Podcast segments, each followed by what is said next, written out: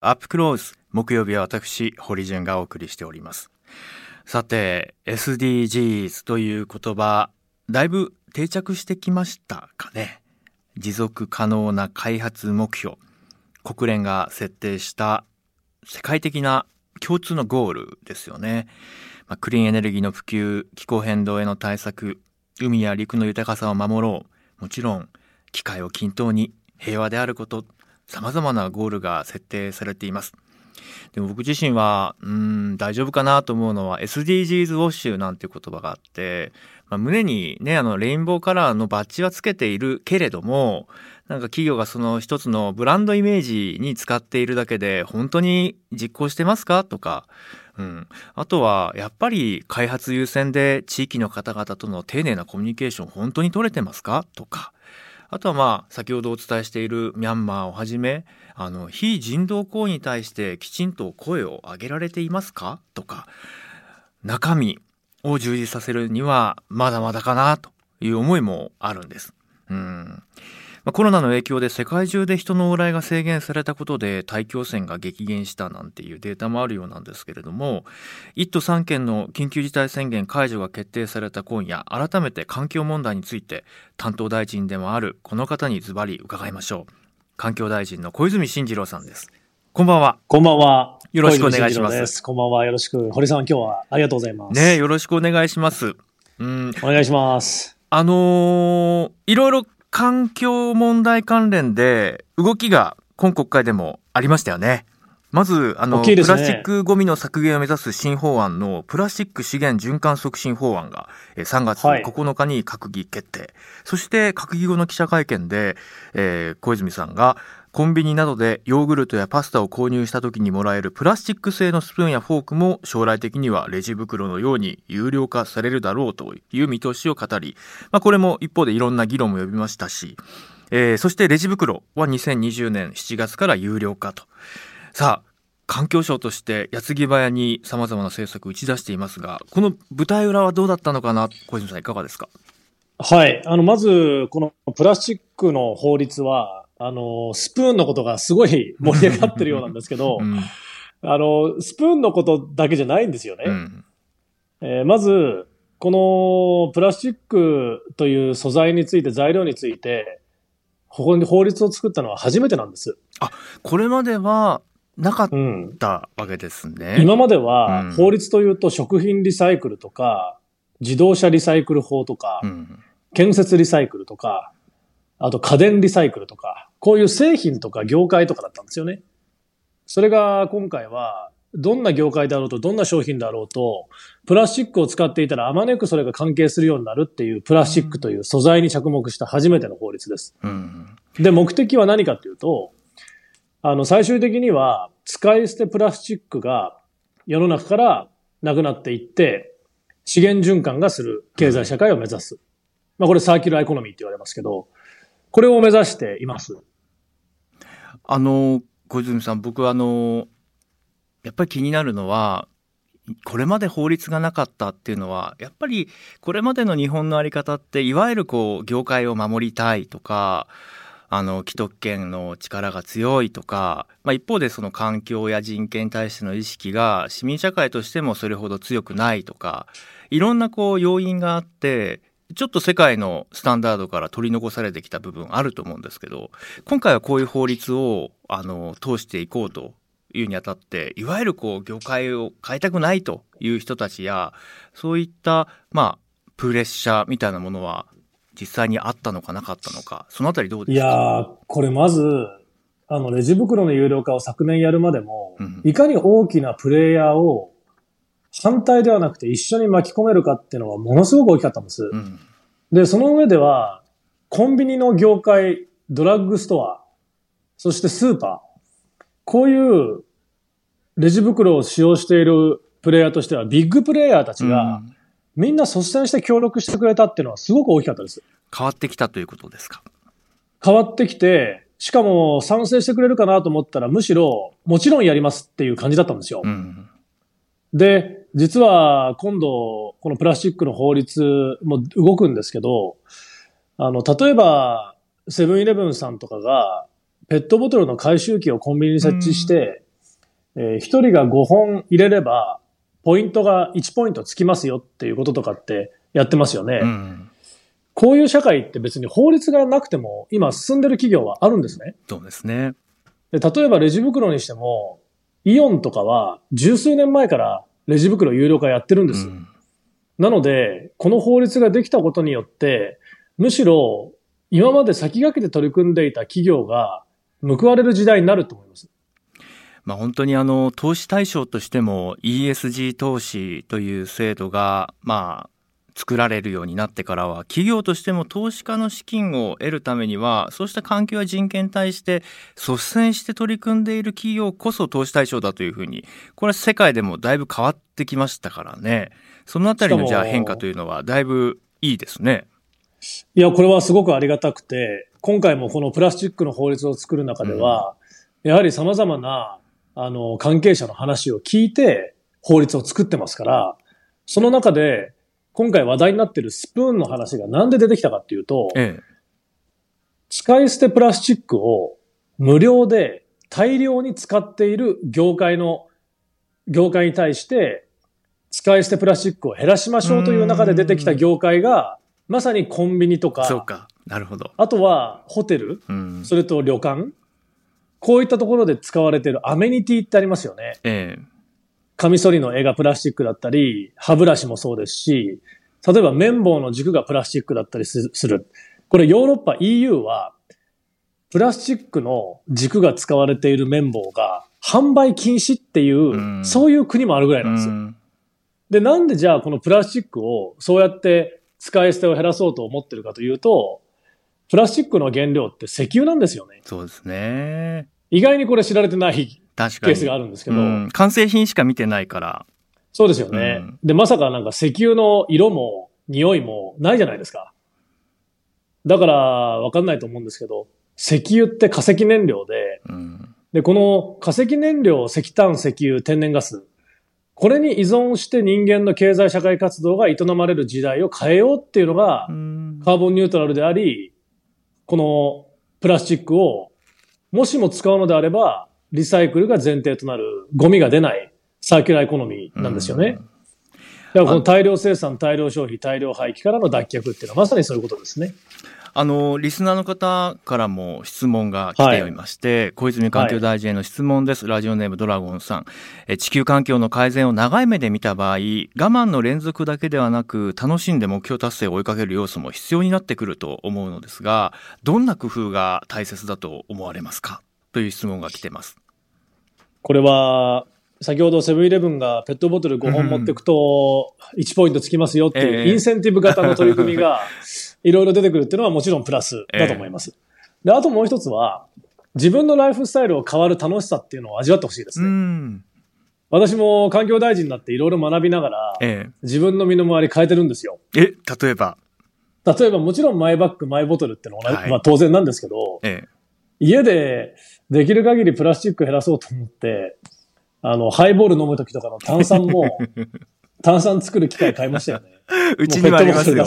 あれ面い。白いですよね。自分でシャーってやってね、あれいい冷やしてね。そう、ん、ちゃんと炭酸の強さ調節できるし。で、さらにそうなってくると、え他のところにも目が向いて、ええ今、最近コンポスト買ったんですよ。えおー生ゴミを処理するコンポこれスト。驚きますよ。どうですか？もう生ゴミの激減ぶりに。うん。しかも、よく匂いとか、音とか、あと虫とかが気になるってイメージあるじゃないえですか。えええこれね、全然ないですね。あ密閉されているからということですか？密閉もされてるし、あの、本当に小型でう、ん。音も大きくなくて、あと本当にこれコンポスト入れていいのっていう梅干しの種とか う、ん、硬いものなんか。分解に時間かかりそうなものも。そう、結構普通にいけるんですようん。いや、いいですよね。あの、福岡とかでも、あの、実験的にもう地域そのそのものがもうコンポストを導入してやってますというようなところもあったりとか、まあ、循環型の社会ってやっぱりコロナで余計に必要だなと思われた方も少なくないんじゃないかなと思いますがどうですか？社会風潮の変化というのはコロナを挟んで環境問題いかがでしょう？これ、特に変わってきたなって思うのは、若い世代の人たちから、ものすごい声上がるようになりましたね。あ、そうですか。特に Z 世代って言われる、僕の、実は僕、来月で40歳になるんですけど、うん。1981年、小泉さんってずっと、あの、若い小泉さんっていう、新次郎さん、新次郎さんって。いやいや、もうね40、40歳になります。ええ。40歳になります。はいで、1981年生まれはミレニアル世代の最初なんですよね。で、このミレニアル世代の次が Z 世代って言われるじゃないですか。はい。Z 世代の皆さんと今日も、実はプラスチック新法についての意見交換会やったんですよ。どうでした？どんな声が上がってました？気になります？いや、びっくりしますよ。なんと、法律の条文を読んでいて、プラスチックっていう言葉は入ってるけど、マイクロプラスチックっていう言葉が入っていないのはなぜですかとかね。素晴らしいですね。驚きましたね。だだから、プラスチックっていう言葉の中にマイクロプラスチックも含んでるんだよって説明したんですけど。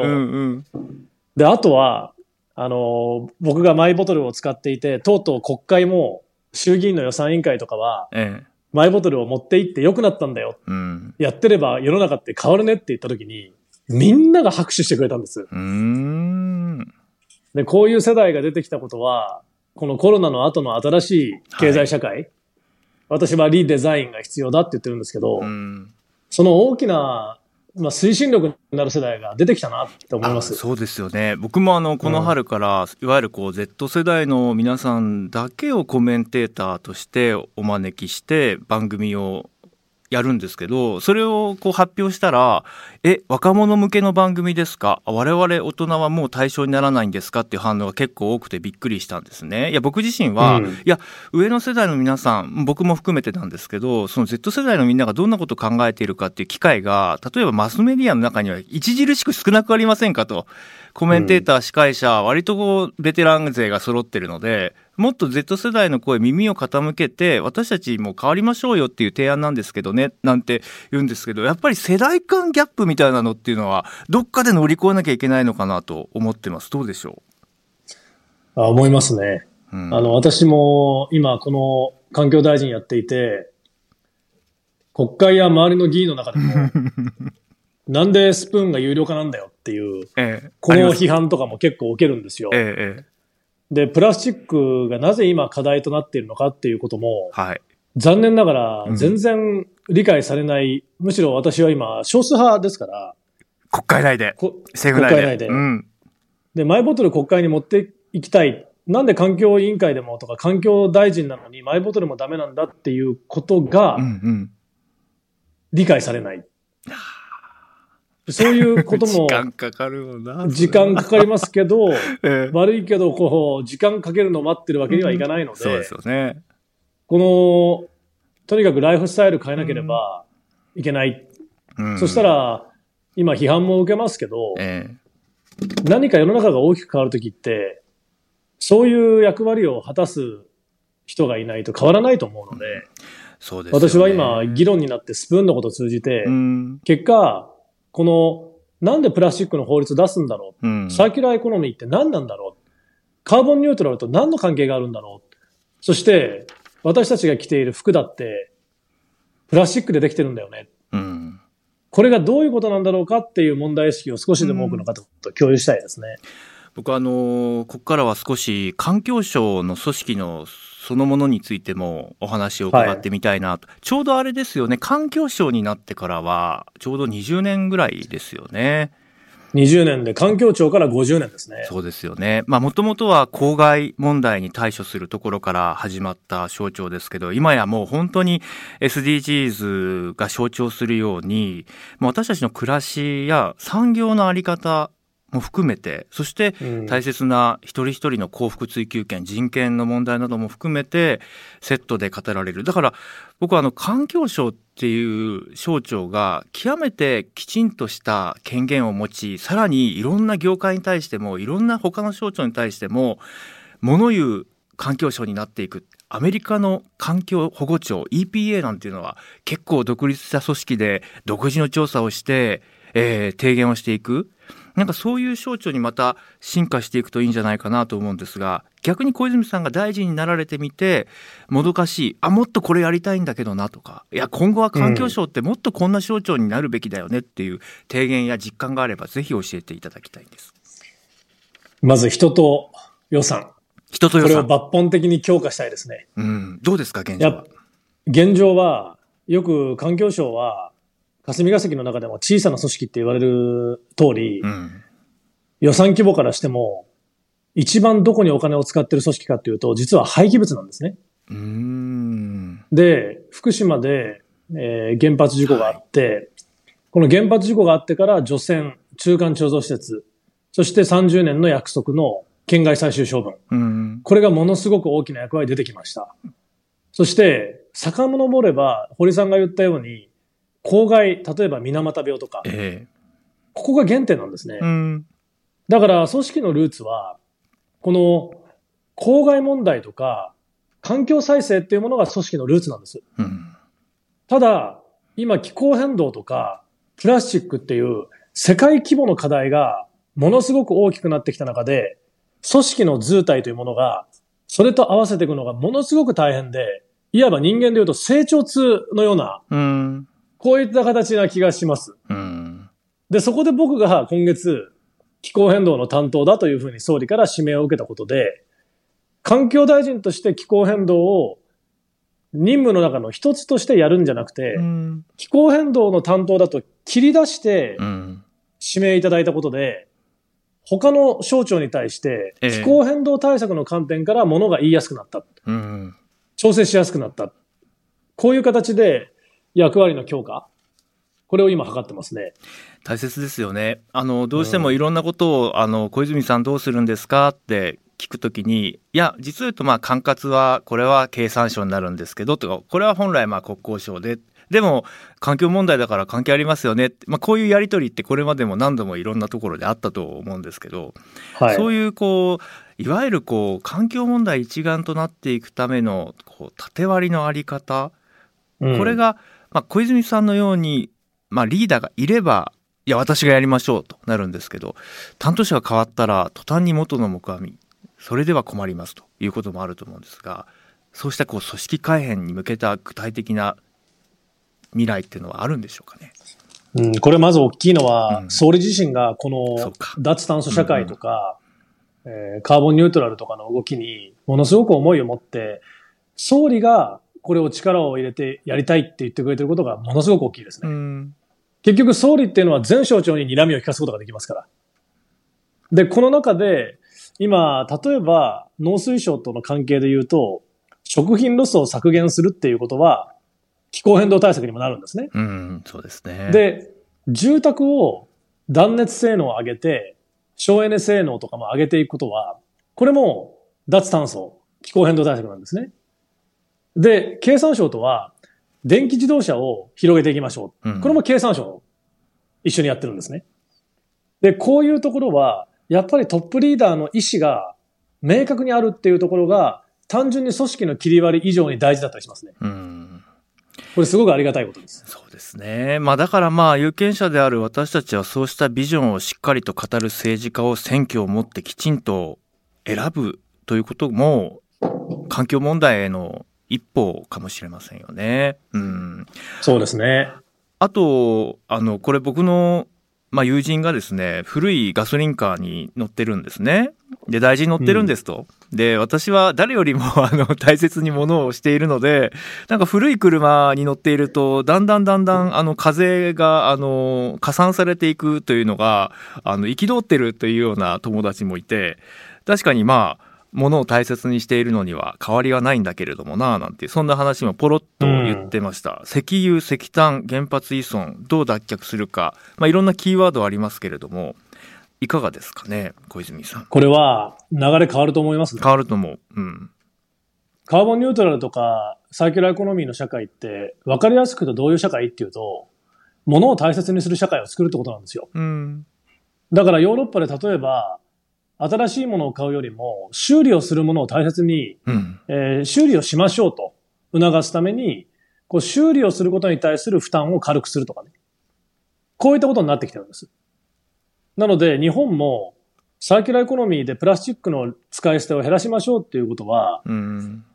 リサイクルを前提としてゴミが出ない社会を作る。なので車からしても、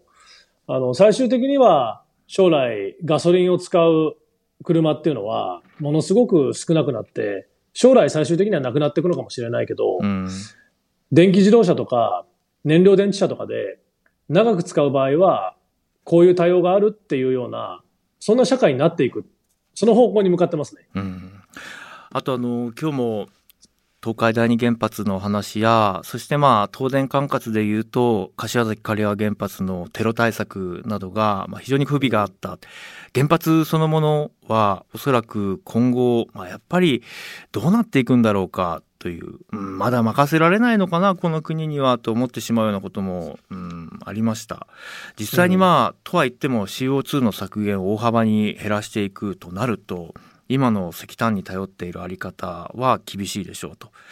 まあイノベーションが必要なのかそれともやはり原発をうまく使っていくべき未来なのか小泉さんこの辺りはいかがですか？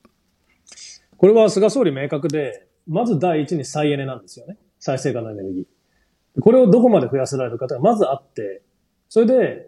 最終的には原発も含めて、あらゆる選択肢で国民生活に必要な電力は供給をする。ただ原発はできる限りその依存度は低減させる。うんこれが菅総理のスタンスなんですけど、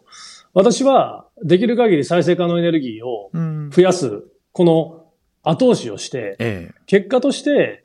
この日本の中で2倍の再エネポテンシャルがあるわけで、うん2倍っていうのは電力の総供給量の2倍。この2倍ある資源をフル活用する国を作りたい。うんだからよく日本って資源がないからねって言うじゃないですか。実は資源があるけど使い切っていなかったんですうよ。ん地熱しかりそうですよねそうです。なので、これを使い切ることで、今、海外に石炭、石油、天然ガスで、年間で17兆円払ってるんですね。海外に。うんこれを少しでも国内、地域で循環するような経済社会を作って、エネルギーの安全保障を確立するっていうのは日本の歴史的な命題ですから、これを再生可能エネルギーをどこまで増やせるかで挑戦しませんかっていうのが私の思いです。またあのリスナーの皆さんから質問が来ました、はい。緑のペンギンさんからです。えー小泉大臣に質問です、再生可能エネルギーの電力買取価格を下げてしまうのは菅内閣のクリーン推進にも逆行しているのではないでしょうか。えー原発への手厚い補助金交付金とも比較して日本政府のエネルギー政策に懐疑的なのですがという質問も来ています、うん、まあ、あの、せっかく生み出された電力をどのような価格帯で運用していくのか、買い取っていくのか、ここはあの、ずっと試行錯誤続いてきたと思うんですけど、この点いかがですか？そうですね。これあの、専門的になるんですけど、あの、フィット制度からフィップ制度に変わるっていうことなんですね、これから。で、それはどういうことかというと、フィットの制度っていうのは、再エネで生み出されたものは全量買い取りをします。うん。これが制度です。で、フィップっていうのは何っていうと、このフィードインプレミアムっていうことでフィップなんですけど、市場の中で競争力を持つ再エネはちゃんと見ます。うん。っていうことなんですよね。だから最終的に残っていくのは、このフィット制度の中で、一部再エネ不信論を持っている人が生まれたのは、ええ、ええ。とにかく権利は買ったけど、うん。再エネ発電所を動かさなかったっていう、こういう悪い例もあって、うん。残念ながら最近地域の中で再エネを迷惑施設だというふうに捉えて、うん。全国で100カ所以上も条例で再エネを規制する動きが出てるんです。うん。これを逆回転させて、ええ。再エネは地域の貢献になる。うん。地域経済にとっていい。そうなっていかないと、再生可能エネルギーって進まないんですね。うん。今、その方向に向けるために新しい法律を、地球温暖化対策推進法の改正っていうのを今回、うん私は出していて、そこには再エネの促進区域っていうものを新しく作ります。うん。そうすれば、地域の合意や理解が促されていくので、えーこのことで再エネを増やしていきたいと思いますね。いや、すごくあの、大切なポイントだなと思って聞いていました。あの、先ほど冒頭、環境保護庁 EPA のアメリカの事例を出したのは、まあ僕がカリフォルニアにいるときに、まあその原発を動かすか動かさないかとか、地域のいろんなエネルギーの課題などに関して、やはりこう EPA が調査して、その調査報告をするパブリックミーティングっていうのが開かれて、そこにはもう労働組合から、あ専門家から NGO からもちろん地域の市民からメーカー電力会社、えーそしてまあインターネットで誰でもその会議に参加できるっていうようなフルオープンのパブリックミーティングが何回も何回も丁寧に開かれていてでその中でファクトを差し出し合ってじゃあ宿題次回の会合までこれ調べてそれぞれね解散次回はいついつどこどこでやりますっていう非常にこう丁寧なプロセスを踏んでいたんですよね。だから結構うん僕のもとにもあの再生可能エネルギー風力だったりとか、まあ、メガソーラーだったりとかその開発計画の中で「え私たち聞いてないんですけど」とか「いやここにはそれふさわしくないんじゃないのか」っていうような地域の方々からの相談も結構受けるんですよね。だから合意形成のプロセスっていうのがこれからすごく充実したものを作っていかなきゃいけないんじゃないかなと思っていてこの辺りはいかがですか、いや、堀さんが今言ってくれたカリフォルニアの例が、うん。まさに今回の法律の中の再エネ促進区域です。うん。地域のいろんなプレイヤーが入って、再エネの、例えば、え、こんなところにメガソーラーできるなんて知らなかったよとか、え、こんなところに風車が立つの？うん。って言って、そっから反対運動が巻き起こって地域の中で分断を生んだりとか、そうですよね。こういうことにならないように、ちゃんと協議会みたいな形で立ち上げて、自治体から事業者から住民の皆さんを含めた合意形成の場を作りましょうと。うんで、そこで再エネはこの事業は促進区域の認定ですねってなれば、これは地域からも歓迎される再エネだ。こういうふうなんですよね。そのことで賛成する地域、あの、応援してくれる地域を増やしていきたい。いやー大切ですね。僕はあのファシリテーター役で参加したいですよ。本当に。いやー、本当ぜひそういうのさんと、いろんな利害関係対立する中でもやっていきたいねこうやる丁寧な議論の場がやっぱりこれからいろんなテーマで必要だなと思っています。あの小泉進次郎さんご自身がやはり将来に向けてどんな政治家になりたいのかどんなまあ政治を志すのか見たい未来をちょっと聞かせてください最後に。はい、ありがとうございます。あの、一言で言うと、開かれた自立国家日本を作りたいですね。うんそれってどういうことかというと、再生可能エネルギーが、日本は今の電力供給量の2倍のポテンシャルを持っていることは、環境省のデータで分かっています。しかもそれは、今の技術と事業合理性が、採算性が基づいて2倍ですから、これから間違いなくもっと伸びます。資源のない国日本、それが今まで当たり前に言われてたけど、これからは、ある資源を使い切って、うんエネルギー安全保障も確立をされれば、自立した国家になる。だけど、それは鎖国じゃなくて、世界と繋がっていくことが大事で、そういった意味で、自立国家だけど、鎖国ではない、うん開かれた自立国家を作る。そんな思いが私にありますね。あの冒頭 SDGs の話をしました。あの例に出てきたような積極的にいろんな取り組みをしている企業もあれば僕からしてみるとあれ？企業関係者の皆さんこの局面においてどうして沈黙しちゃうの？もっと発信してもいいんじゃないの？ミャンマーのこともそうですしなんかもっともっと企業の皆さんが政治的なメッセージも含めたことをボンバン発信してもいいのかなと思っているんですけれどもこういううん SDGs、本当に多岐にわたる目標ですが逆にこう企業関係者の皆さんに何かメッセージを発信するとしたら小泉さんどんなことを伝えますか？あの、伝えたいことは、今のままを続けていて、日本の持続的な繁栄は描けないっていう思いで、ここで、いろんな課題はあります。再エネも、えー海外のメーカーが席巻してるとか、えー EV も、車載用の電池は中国が席巻してるとか、うんいろんな課題はあるんですけど、とはいえ、電気、再エネと EV 抜きに日本の未来は語れますか？その時に前を向いて、よし、腹決めて、最大の投資市場、うんこの投資分野で、日本は勝っていこうと。そういう思いを足並み揃えて見ていきたいですね。ありがとうございました今夜はます。環境大臣小泉進次郎さんに伺いました。ぜひまたいろいろ聞かせてください。いや、楽しかったです。堀さんありがとうございます。ありがとうございました。堀潤です。うーん。小泉進次郎さん。ねいかがでしたか？あのー、SDGs なんですけども、僕は本当にちゃんと浸透すればいいのになって思うこと多いんですよ。うん。まあ、あの、小泉さんの話し方を真似してるわけじゃないんですけども。あのー、いや、本当にね、情けないなって思うことがあって、環境とか人権とか、ね、機会の平等とか、本当に多岐にわたるゴールが設定されていて、まあ、どれ一つ欠けても良くないというかね。まあ、本当はまあ、それぞれのゴール達成しましょうっていう話なんですけど、別にあの分野ごとに世界が区切られているわけじゃないので、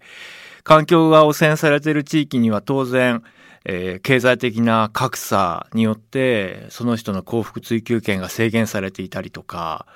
そしてその戦争や紛争っていうのはまさにこうその土地や人々を痛めることになるしやっぱりそのジェンダーの問題であったりとかいろんなことが絡み合っているので、まあ、そこに設定されているゴールって別にそれぞれが独立したものじゃないと僕自身は思ってるんですよね。でもなんとなくこう企業のイメージする SDGs とか、メディアで語られることの多い SDGs って、なんかすごいキラキラした世界のことは取り組んでますっていうイメージがちょっと強すぎないかと。ね。うん、環境良くしましょうとか、そういう話はよく聞きますよね。うん。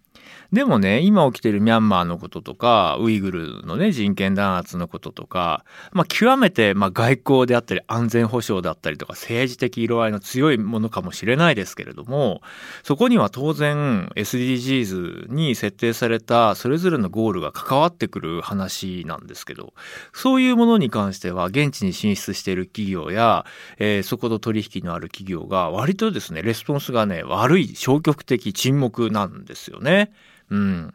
ですから僕はあの普段そうしたこうねテロ紛争ね独裁者による人権弾圧そういう現場に関して報道するときに最近はですねこれ企業の皆さんこれ SDGs 案件ですよっていうことも添えて伝えるようにしてるんですよ。うん。皆さんどう思われますか？そう。だからねなんだクリーンなイメージの分野はなんか参入しやすいけど、やっぱ政治的イシューが強くなるとそこは沈黙しますっていうのは本当の SDGs 達成に向けたアクションとは僕はなかなか呼びたくないななんていう思いがあるんですよね。ですから欧米の企業の中には、まあ、いち早く対応したりとか、そうした、うん、政治的なメッセージも含んだ、あの、広告とかを、まあ、果敢に発信していくような企業もありますよね。それをま発信してそのままま丁寧に受け止められる社会でもありたいしそういう成熟が今求められてるんじゃないかなって思うんです。うん、だからまあ今日の「ジャム・ザ・ワールド」でもその8時台前半はミャンマーの話しました。で後半は環境省の話しました。でこれは全く違う話かっていうともうこれはもう一つの大きなカテゴリーの中にこう位置づけられているものでセットだと思ってますので、まあ、ぜひ皆さんもそういった観点を一緒になって持って発信していただけると心強いなと思っております。では。